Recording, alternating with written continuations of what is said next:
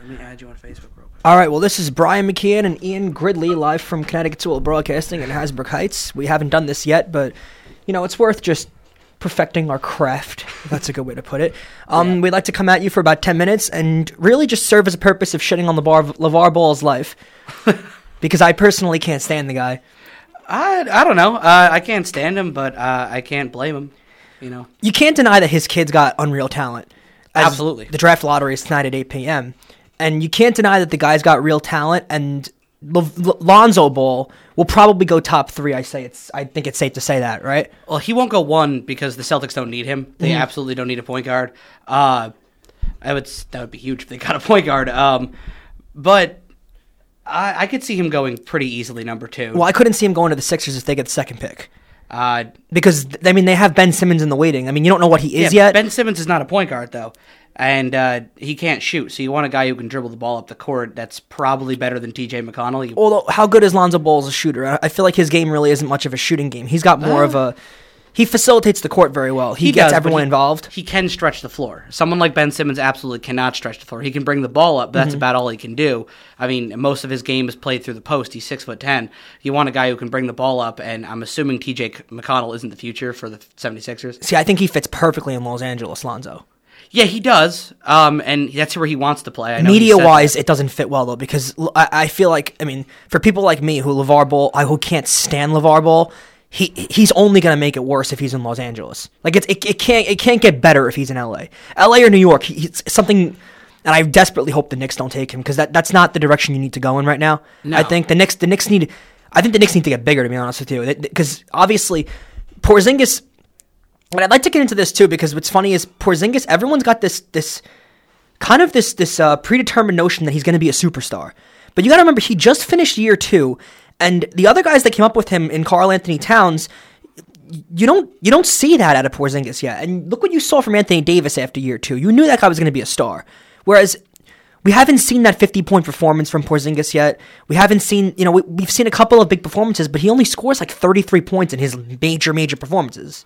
Right. Um, I, I think that Porzingis is, you know, he's a, unicorn. They're right. He does so many things that are really hard to do on the court, and they come very naturally to him. But is he a superstar? I don't think he is. Me neither. And it I- seems to be that New York has kind of, in a way, determined that he's gonna, and they've hyped him up to the point where they think he's gonna be a star. I don't think he's at that level. He's a very good player, but I don't know if he's a star level that everyone's hoping he'll be. Absolutely. It also does take a little more time for international players to develop. um, I agree. A totally different game.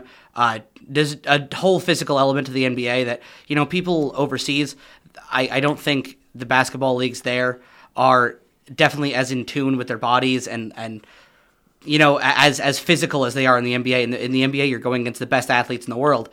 And it's it's you know it's a different level of competition. I think he needs to get a little bigger. I think Absolutely. he, He's so frail. It's he can't. Yeah. He doesn't rebound. Which I mean, Well, we let's be honest. A giant guy like that should be rebounding much more often. And he doesn't rebound at all. He's a he's a pretty good shooter. He's great from the outside because most big men can't shoot can't shoot threes like that. But I feel like the, the direction for the Knicks to go in is you need to get bigger. I mean, a guy like a Blake Griffin would be perfect for the team, but I don't think he's gonna. You're, you're getting him. Absolutely, but also with Blake Griffin, he's not a natural center, and we saw with Porzingis when you put him at center, he gets destroyed in the paint. He does, He cannot stay down there for the whole game, and he gets tired really quickly. really quickly. Would you go? Would you bring Rose back if you're the Knicks? Absolutely not. Not for the price he's asking for. Well, that's the point, though. Is he's asking for that price, but he's not going to get that. That's that's my problem. Is there's no shot that he gets the money that he wants. Okay, I would at least test the market first, and I would. I take, would. I would take him back. I would not offer him a contract off the get go. If you can bring him back for eight million a year, would you do it?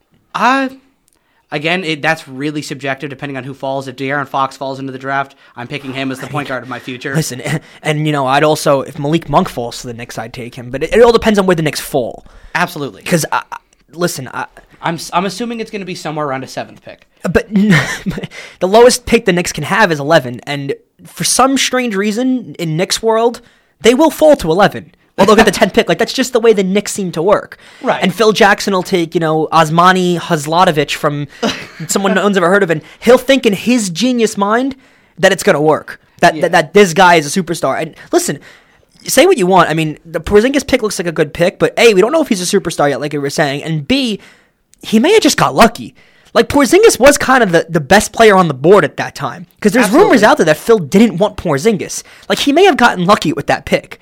He might have, but I mean, you know, luck is kind of half the battle. And at a certain point, when your three prospects come off the board and you just take the next best available, that's probably a good GM move. I'm not going to knock him for picking Phil. Well, you or- I'm can't. not going to knock Phil for picking Porzingis, but uh, with with the Knicks is you have to come in with a game plan for this for you know this whole this whole new season. They're definitely in a rebuilding mode. He already said he doesn't want Carmelo, and you can't also blame the yeah the progression of Porzingis on just you know Kristaps in a whole.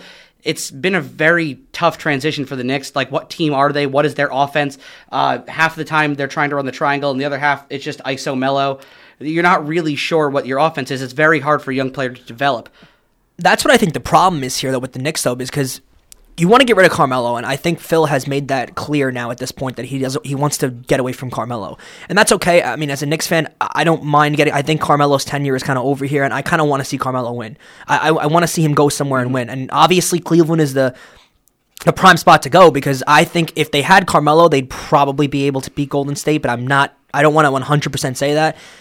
He comes off. I don't know how he plays he doesn't fit in Cleveland. No. His salary doesn't fit there. It's the, that's not going to happen. And the problem is, is I mean, I don't know how much you're in tune with Michael Kay show, but Michael Kay has made a great reference or uh, analogy on how this Carmelo thing works with Phil.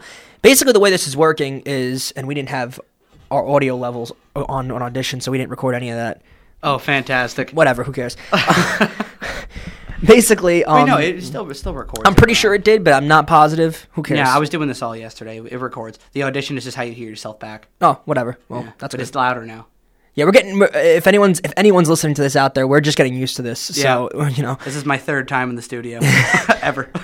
my problem is with with uh, Phil and Carmelo is it's almost like Phil is trying to sell a used car, okay, and he's going online and he's saying this car is terrible. This car doesn't. This car doesn't move well. It doesn't start. The transmission's broken. The wheels are popping. It's it's a terrible car. But please buy it for thirty thousand dollars. like he's he's trying to sell a used car. He's dissing the used car. He's saying everything that's bad about the used car. But he's still trying to sell it for a high price because he's driven it. what are you getting for Carmelo Anthony? Realistically, if they opened the market, which apparently they did at the trade deadline, and there were like no buyers, if you opened the market realistically, what would you get back for him at this point? Draft picks. But you're not even getting. And you're, but you're you're not going to get just draft picks though.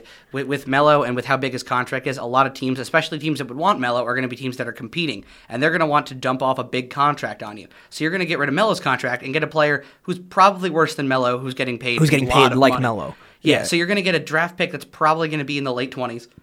And I don't even know if it's a first round pick, to be honest with you. Uh, it's got to be a first. If it's not a first round pick, then don't trade him. like, like you, you, at a certain point, you, you you can't just give away Melo for nothing. But so this year would have been the year to do it. Absolutely. because the, the draft this year is extremely deep, and the draft next year is not deep at all.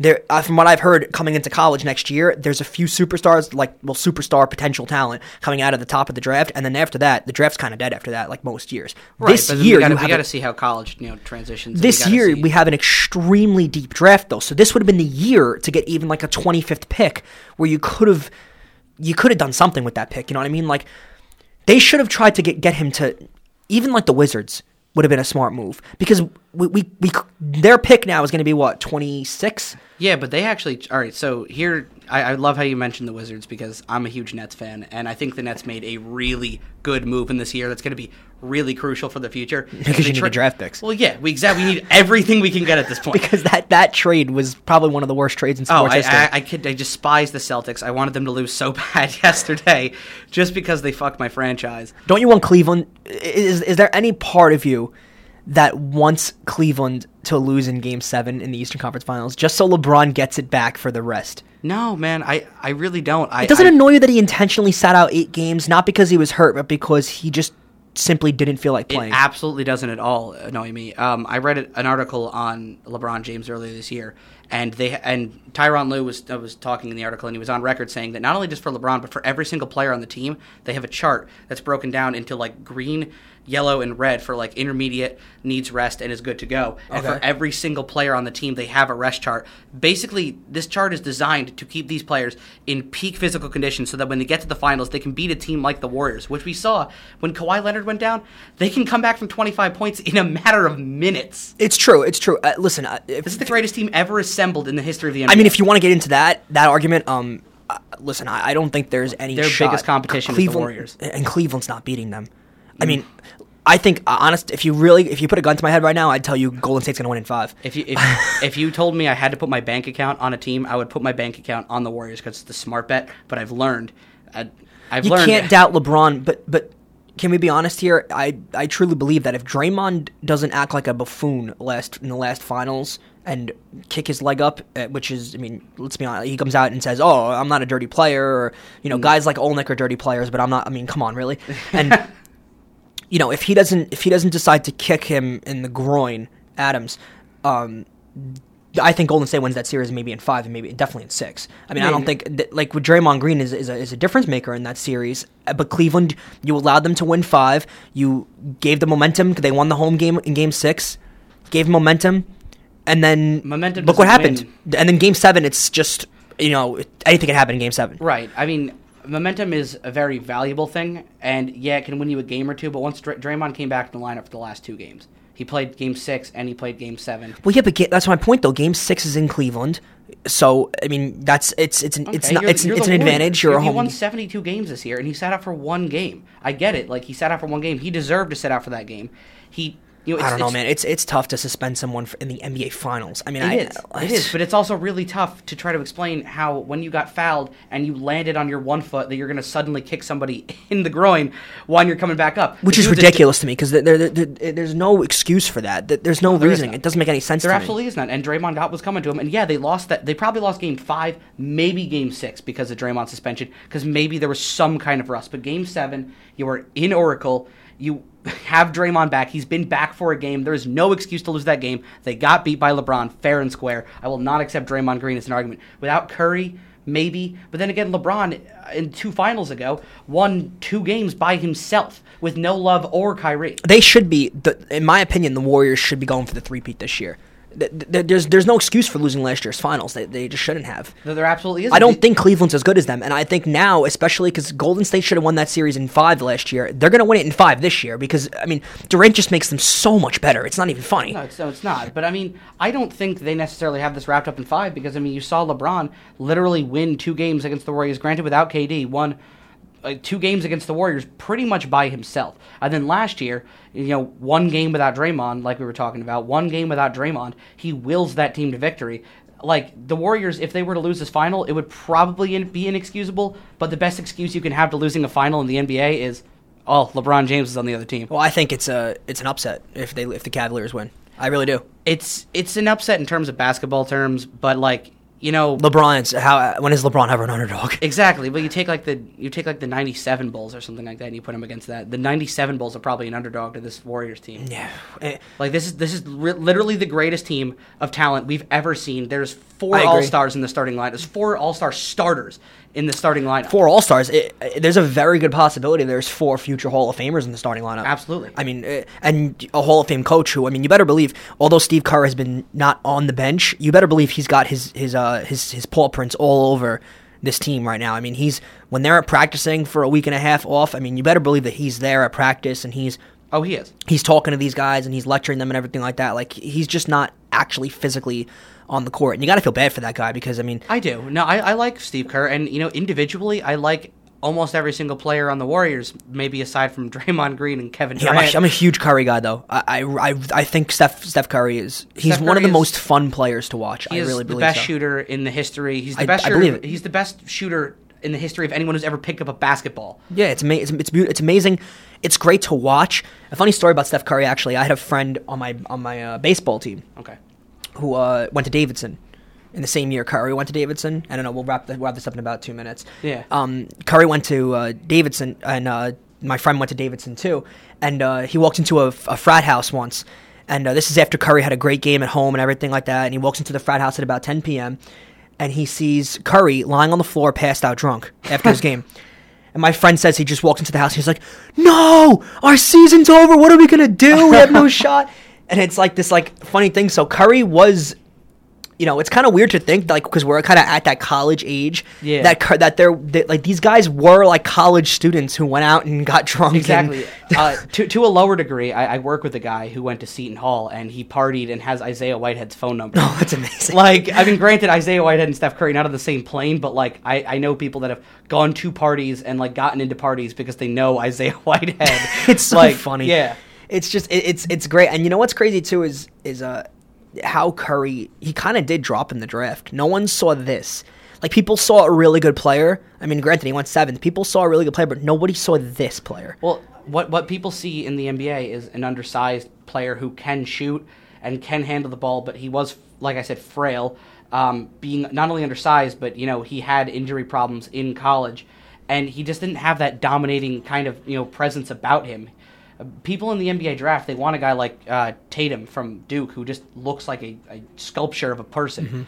They don't I don't know. That's that's kind of like why you know Isaiah Thomas was disgusting in college. He was absolutely filthy, but he dropped to 60th because they don't think a five foot nine player can play. It's all about the He could certainly play. yeah, absolutely, and it's all it's all about you know the preparation that you put in. So you know, Curry put in his work to get here. He's clearly gotten bigger. He's gotten better at ball handling. He's gotten better at facilitating. There was a lot of things that he had questions on, but he worked on, which is why he went seventh. You can justify that, but you know, a lot of the draft pick isn't about the kind of like player archetype you're picking, but it's really about the uh, the mental makeup of the player that you're picking and how willing they are to become a star player, how willing they are to become the best player they possibly can be. Absolutely, and uh, we'll try and come back soon, actually, and do this again uh, before our next class. Uh, we got to get going now because we actually have class to attend. So uh, we'll talk to you soon. Bye, guys.